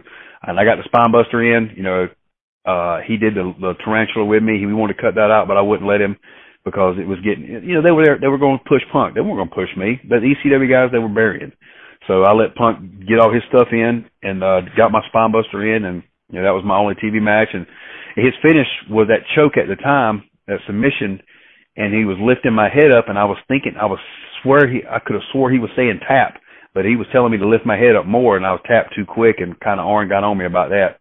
Um, so that was, I think that was the only critique I ever got from being there.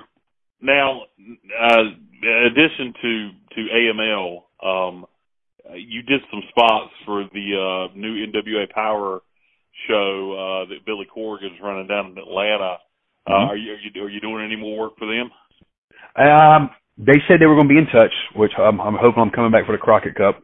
They this week or next week I'm going to be on TV because we filmed in uh, the end of January, and um, it's a match for myself and Caleb Konley versus the Dawsons. It's uh, that we that we did, and um, really good match. But I'm hoping to be back more.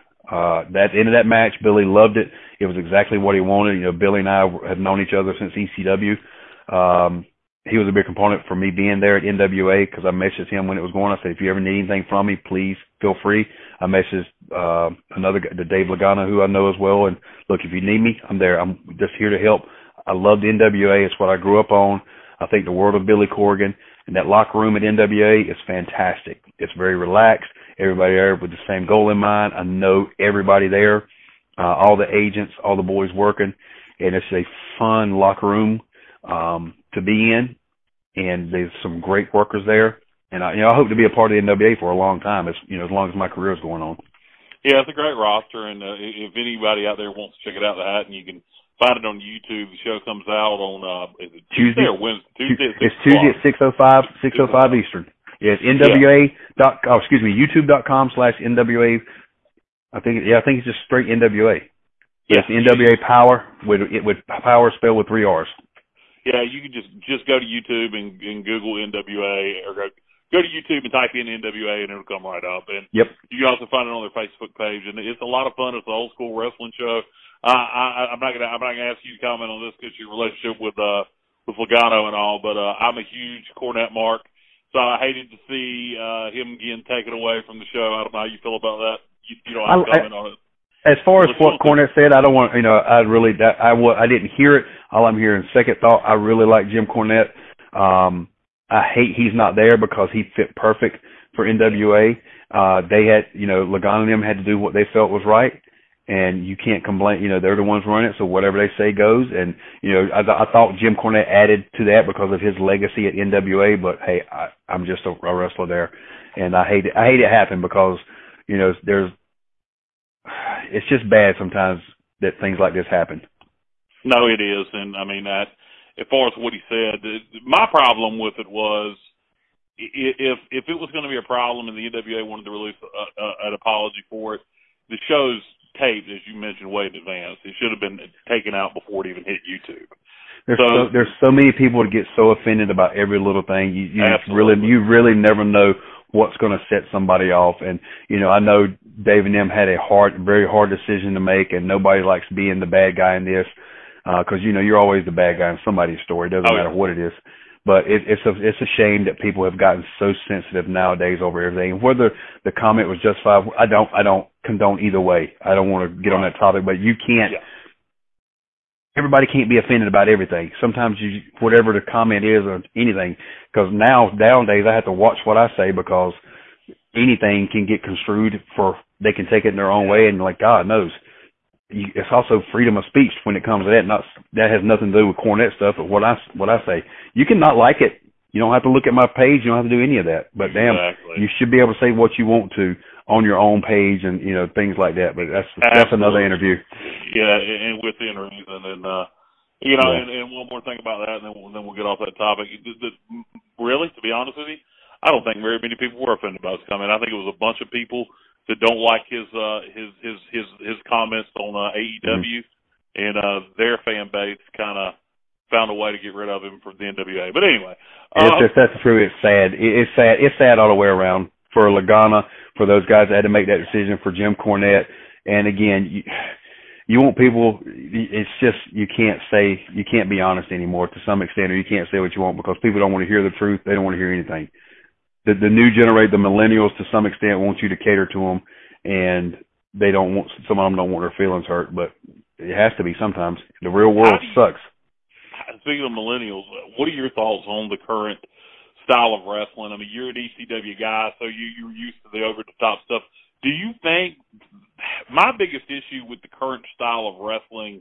When I say the current style of wrestling, I'm talking about we'll say the AEW style nobody seems to sell anymore. That's my biggest issue with it. Mine too. You, you got to make something mean something. I mean, if you do 15, sometimes they'll do 15 moves in the match that look better than the finisher. They haven't yeah. sold any of those, and it, that, that that's you go. You know, you watch. I, I will say, you know, as far as from my perspective, you know, going back to me and George South, our feud this last year, I don't think we did any moves out of the 80s. And the match we had in July, uh, uh, the owner said he just to let you know the the implicate or the feelings we brought into a match doing this style of old school matches. The owner said, I've only cried once in professional wrestling. He said that was the night Shawn Michaels super kick Ric Flair to retire him. He said, I just watched you and George South and cried twice with the emotion you had in the match. Um, it doesn't mean anything if you don't sell. The guys at AEW, the guys at Impact, at W, there's there's some of the most talented people, and just some of the things I wish I could do. I wish I was that talented, but I, I'm not. Um, some of the things that are over, I don't think is is over in my opinion. Some of the things I don't like, but hey, I'm not the fans. If you, we did over the top at at ECW, but we sold what was given to us. Chair shots, going through tables, all that stuff. Any kind of move, we sold that move, and you know, you're, these guys are hitting moves now that would normally pin us back then, and it's just a pop up for the next spot. There's no rhyme, no reason. You know, oh, telling a story still works, and people still want to believe. And there's a there's a new niche of fans that they like that style of wrestling, and that, hey, you're not going to please everybody. You're not going to go out there. People don't like old school. People don't like hardcore wrestling. People don't like, you know, the AEW style, some of that stuff. But sometimes you have to sell in this business to make them believe yeah. and to make them get interested in it. But you're right. There's a lack of selling that's going around. Absolutely. Just, just, just slow it down a hair. Take, take, you know, use. Remember, some of that stuff has to be a finisher. You can't use it all for a spot slow it down and sell. You ain't got to change the style. Just slow it down and sell a little, and uh, I think you know, I think it would be a lot more enjoyable. We all we all got a bump card in this business, and the younger guys, some of them haven't realized that when you get my age, your bump card starts filling up, and you start looking at okay, is this move worth it? Is this move risky enough? You know, Dallas Dallas Page told me something when I was at the power plant because I used to go hang out at Raven's house since I was friends with Lodi and got to know Raven quite well I was sitting at Raven's house one night and Dallas Page come over to hang out and I'm that's the first time I'd ever met Page. And uh I said, Page, you know, I told him my name and what I was doing at the power plant. I said, if you could tell me one thing that would help me throughout my career that I could use every time, what would it be? He says, if you think you're going slow, slow down more. Yeah, yeah. I mean, and and that's that's right because it it gives a chance for everything to sink in, everybody to see everything, Look, and just tell a story. The the attention span I teach this in my seminars too, and take this in for for wrestling fans and people in general. Humans have an eight second attention span. Goldfish have a nine second attention span. so if you're going, people they can't they can't keep up. They can't remember the stuff. So you got to you have to at some extent slow it down, and as I say, let it marinate so people yeah. can rest it. Absolutely, CW. Where people where can people find you on social media? And uh, if anybody out there, I, I don't know if any anybody out there is in, is in the uh, wrestling business that might want to book you, or any if you want to give that information out.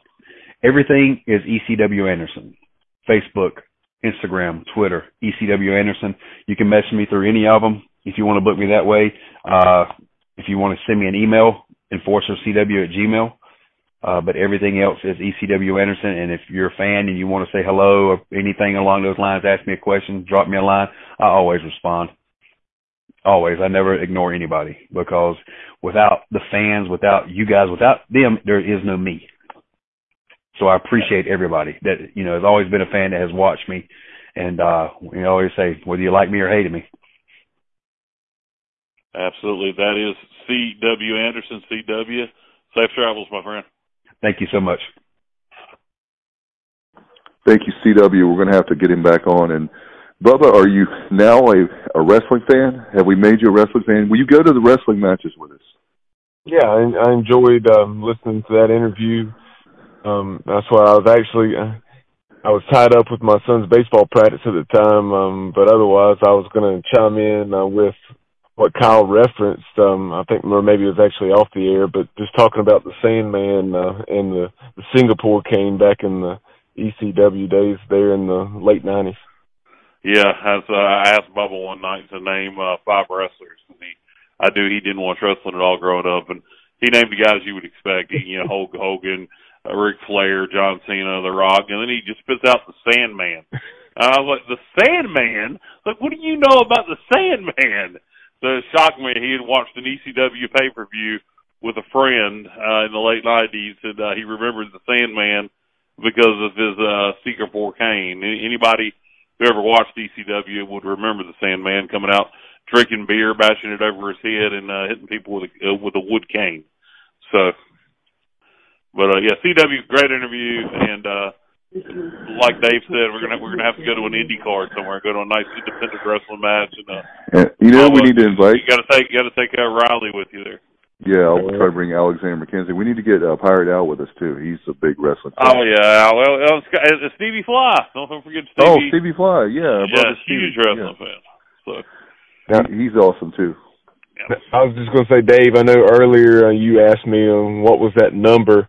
Um, it was like it was like two hundred and twenty-two thousand and some a few hundred dollars right. that, that we had spent, and that was eighty-six thousand dollars roughly more than what we had spent the previous year. And uh, like you and said, you, you guys are referencing basketball recruiting, right? Yes, the the the money that we had spent, uh, whether it was uh, you know flying our coaches around the country, hotels, bringing recruits in, uh, everything with the recruiting budget, but uh but we had um we had spent that two hundred and twenty two thousand and some um wichita state was second two hundred and twenty three thousand and some they roughly twelve hundred dollars more than what we had spent.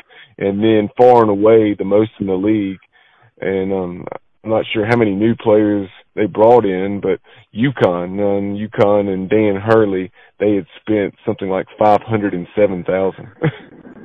Unbelievable. That was unbelievable. No doubt about it. But it's all that money. They're it's all that money uh, they're bringing in Coach Edsall and the football program, uh, pay, pay, pay, paying in paying in those ridiculous bonuses, thirty five thousand dollars to uh, outgain a team and and lose by five touchdowns. I hear well, I, I hear uh, I hear Coach Edsall gets five hundred dollars if he pisses in the morning that doesn't miss the toilet at all. oh my gosh, yeah. That you know. uh Speaking of which, uh speaking of incentives. No, no, no. Speaking of okay. incentives, um, just with Coach Dooley, I think you know that's been one of the great things about uh, when we talk about in the past about contracts with Coach Houston, with Dooley, with Cliff Godwin, Kim McNeill, whoever it is. That's the best way for us because it's like it's it's a it's a win-win contracts. Yeah, yeah, it's as awesome long, as, long as they're as long as the incentives are realistic and they're good for the coaches and they're not uh as long as they're good for both parties. Uh, Edsall's incentives are only good for him. I mean, I, I've never no, seen, no, no. I'm sorry. I'm I've never that, seen such an incentive-based contract that is just so weird. It's like with the when the you have a performer, and uh, Kyle will appreciate this. Some of the weirder, weirdest writers, uh, writers are where uh, in a contract where you have you have to provide the artist with such a things. I think Motley Crue back in the day, they're back on tour, ridiculous prices for their concert. But anyway they uh back in the day you had to have a python backstage, a snake. I mean, there's all kinds of things like that. So when you said ridiculous things in the contract, it made me think about some performers have to have like a a chef and like Madonna like has to have a chef and yoga instructor and all this crazy stuff uh behind the stage when uh whenever she performs stuff like that. Yeah, well, I mean, I I I I get that. I guess more so than you know, some of the stuff in Edsall's contract, but that's their problem. We don't right. have to deal with it. So, uh, you know, I, as far as incentive-based contracts for coaches at East Carolina, yeah, that's fine, but they need to be win-loss based incentive-based contracts. Uh, th- that's what I don't get about Etzel. It's just, it's stuff in the game. I mean, why does he get a bonus because he scores? Because somebody has because somebody has 200 yards rushing. Who gives a damn? yeah, I was going to say I have a few a few thoughts along a couple thoughts along um, these lines. Uh, as far as the UConn situation, that Randy Edsall contract, uh, I guess their AD um, has never heard the expression as, as far as stats are for losers. But uh, I'm surprised you said that, Bubba. But uh, but yeah, that's what.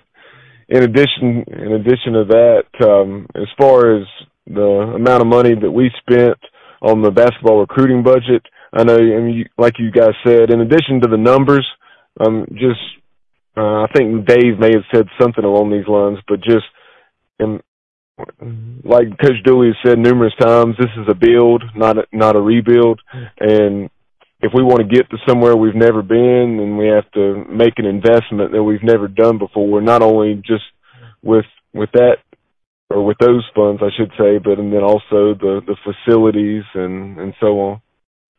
Yeah, and then the practice facility were there. Uh, I do think Minges needs some upgrades, but uh, our practice facility's nice, and you know we uh, we're making a commitment. So, but and, and hey, give uh, Ryan Robinson, Jon Gilbert, and the new regime credit. They are spending um, the money that was necessary, you know, to dress up what is currently there um, with with the wraps and and so forth on the on the uh, concourse with the with the Adidas brand pattern and, and yeah. some of that some of that stuff, the fight song, and it's crazy that that stuff hadn't been done before, where we just had plain gray walls or whatever they were at the time. And it's just just ridiculous. Detail, and, detail, instead, yeah. instead we were spending money on fresh cut flowers.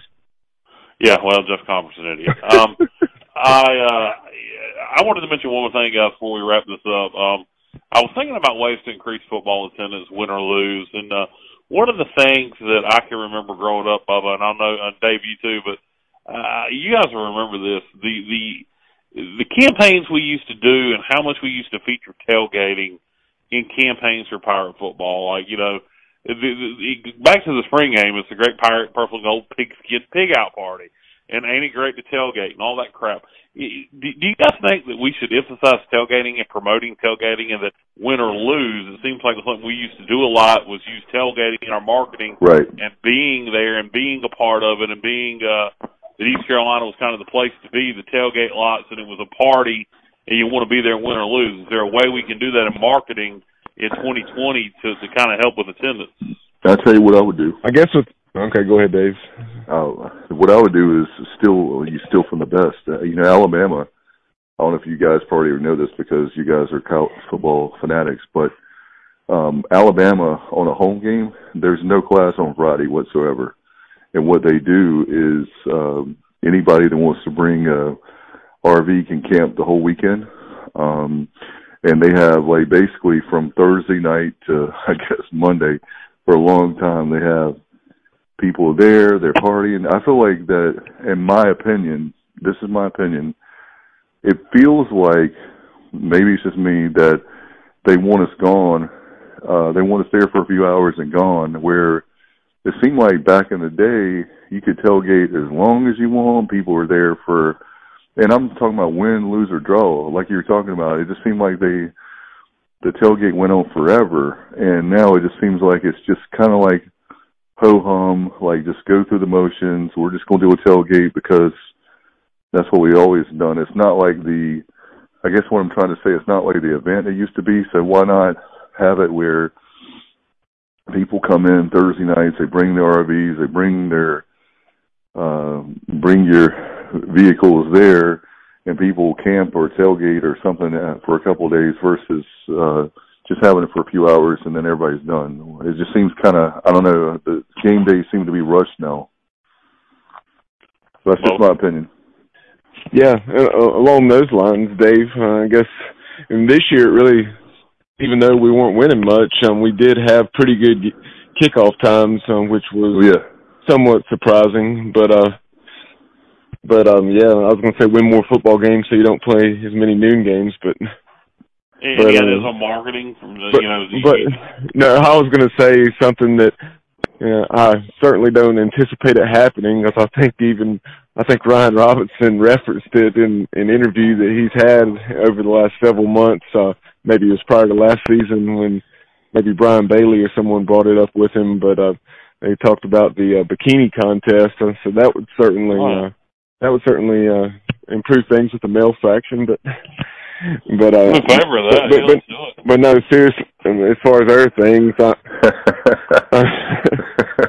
Call in, but hey, let, let, let's take it to the next level. Let's do an old school, 1980s. Dave, you'll know what I'm going with here. Ryan, Wet get t-shirt Kyle to be a concert. Kyle to be a Wet judge. t-shirt contest. Yes. I know you're going to say that. God knows I knew it. I know, like, Kyle's definitely my brother from a different mother. I knew you were going to say that. Hey, you know what? Um, I know we live in the Me Too generation, but I think everything um, comes and goes. I think we're in a kind of a sensitive time right now, but um, things like that don't offend me. But I know there's a lot of people that are offended by it now, or they have to pretend they're offended by it now, or whatever. um, I'm not worried. That kind of stuff doesn't get to me. I think right. there's other stuff in the world that that my point is that really offend me, and that's not uh, something that offends me. So well, everybody has their own. I guess. Well, I, I can guarantee you, we're not going to use bikini contests or a wet t-shirt contest to to, to help promote tailgating. But we, we need to come up with something. I, I think there's a way to utilize that to help attend it more. But anyway. You know, by the way, you know what? Uh, you know what I was thinking about the other day, Kyle. You haven't. Uh, you didn't ask Gilbert about. You kind of chickened out on. Uh, not a clue, my friend. You, you chickened out on asking him about uh, Bon Jovi. I mean, you had the AD on. You know what? Show, I, I, I didn't, it didn't cross my mind. It, it I know. I'm messing with you. Other things came up. it didn't cross my mind, but you, you didn't either. So. All right, guys, y'all ready to wrap this thing up? Yes, let's put this podcast to bed. I appreciate you guys very much and uh, our great guest for Kyle from LaGrange Barber, Bubba Rosenbaum. I'm Dave Richmond for the Sports Objective Podcast.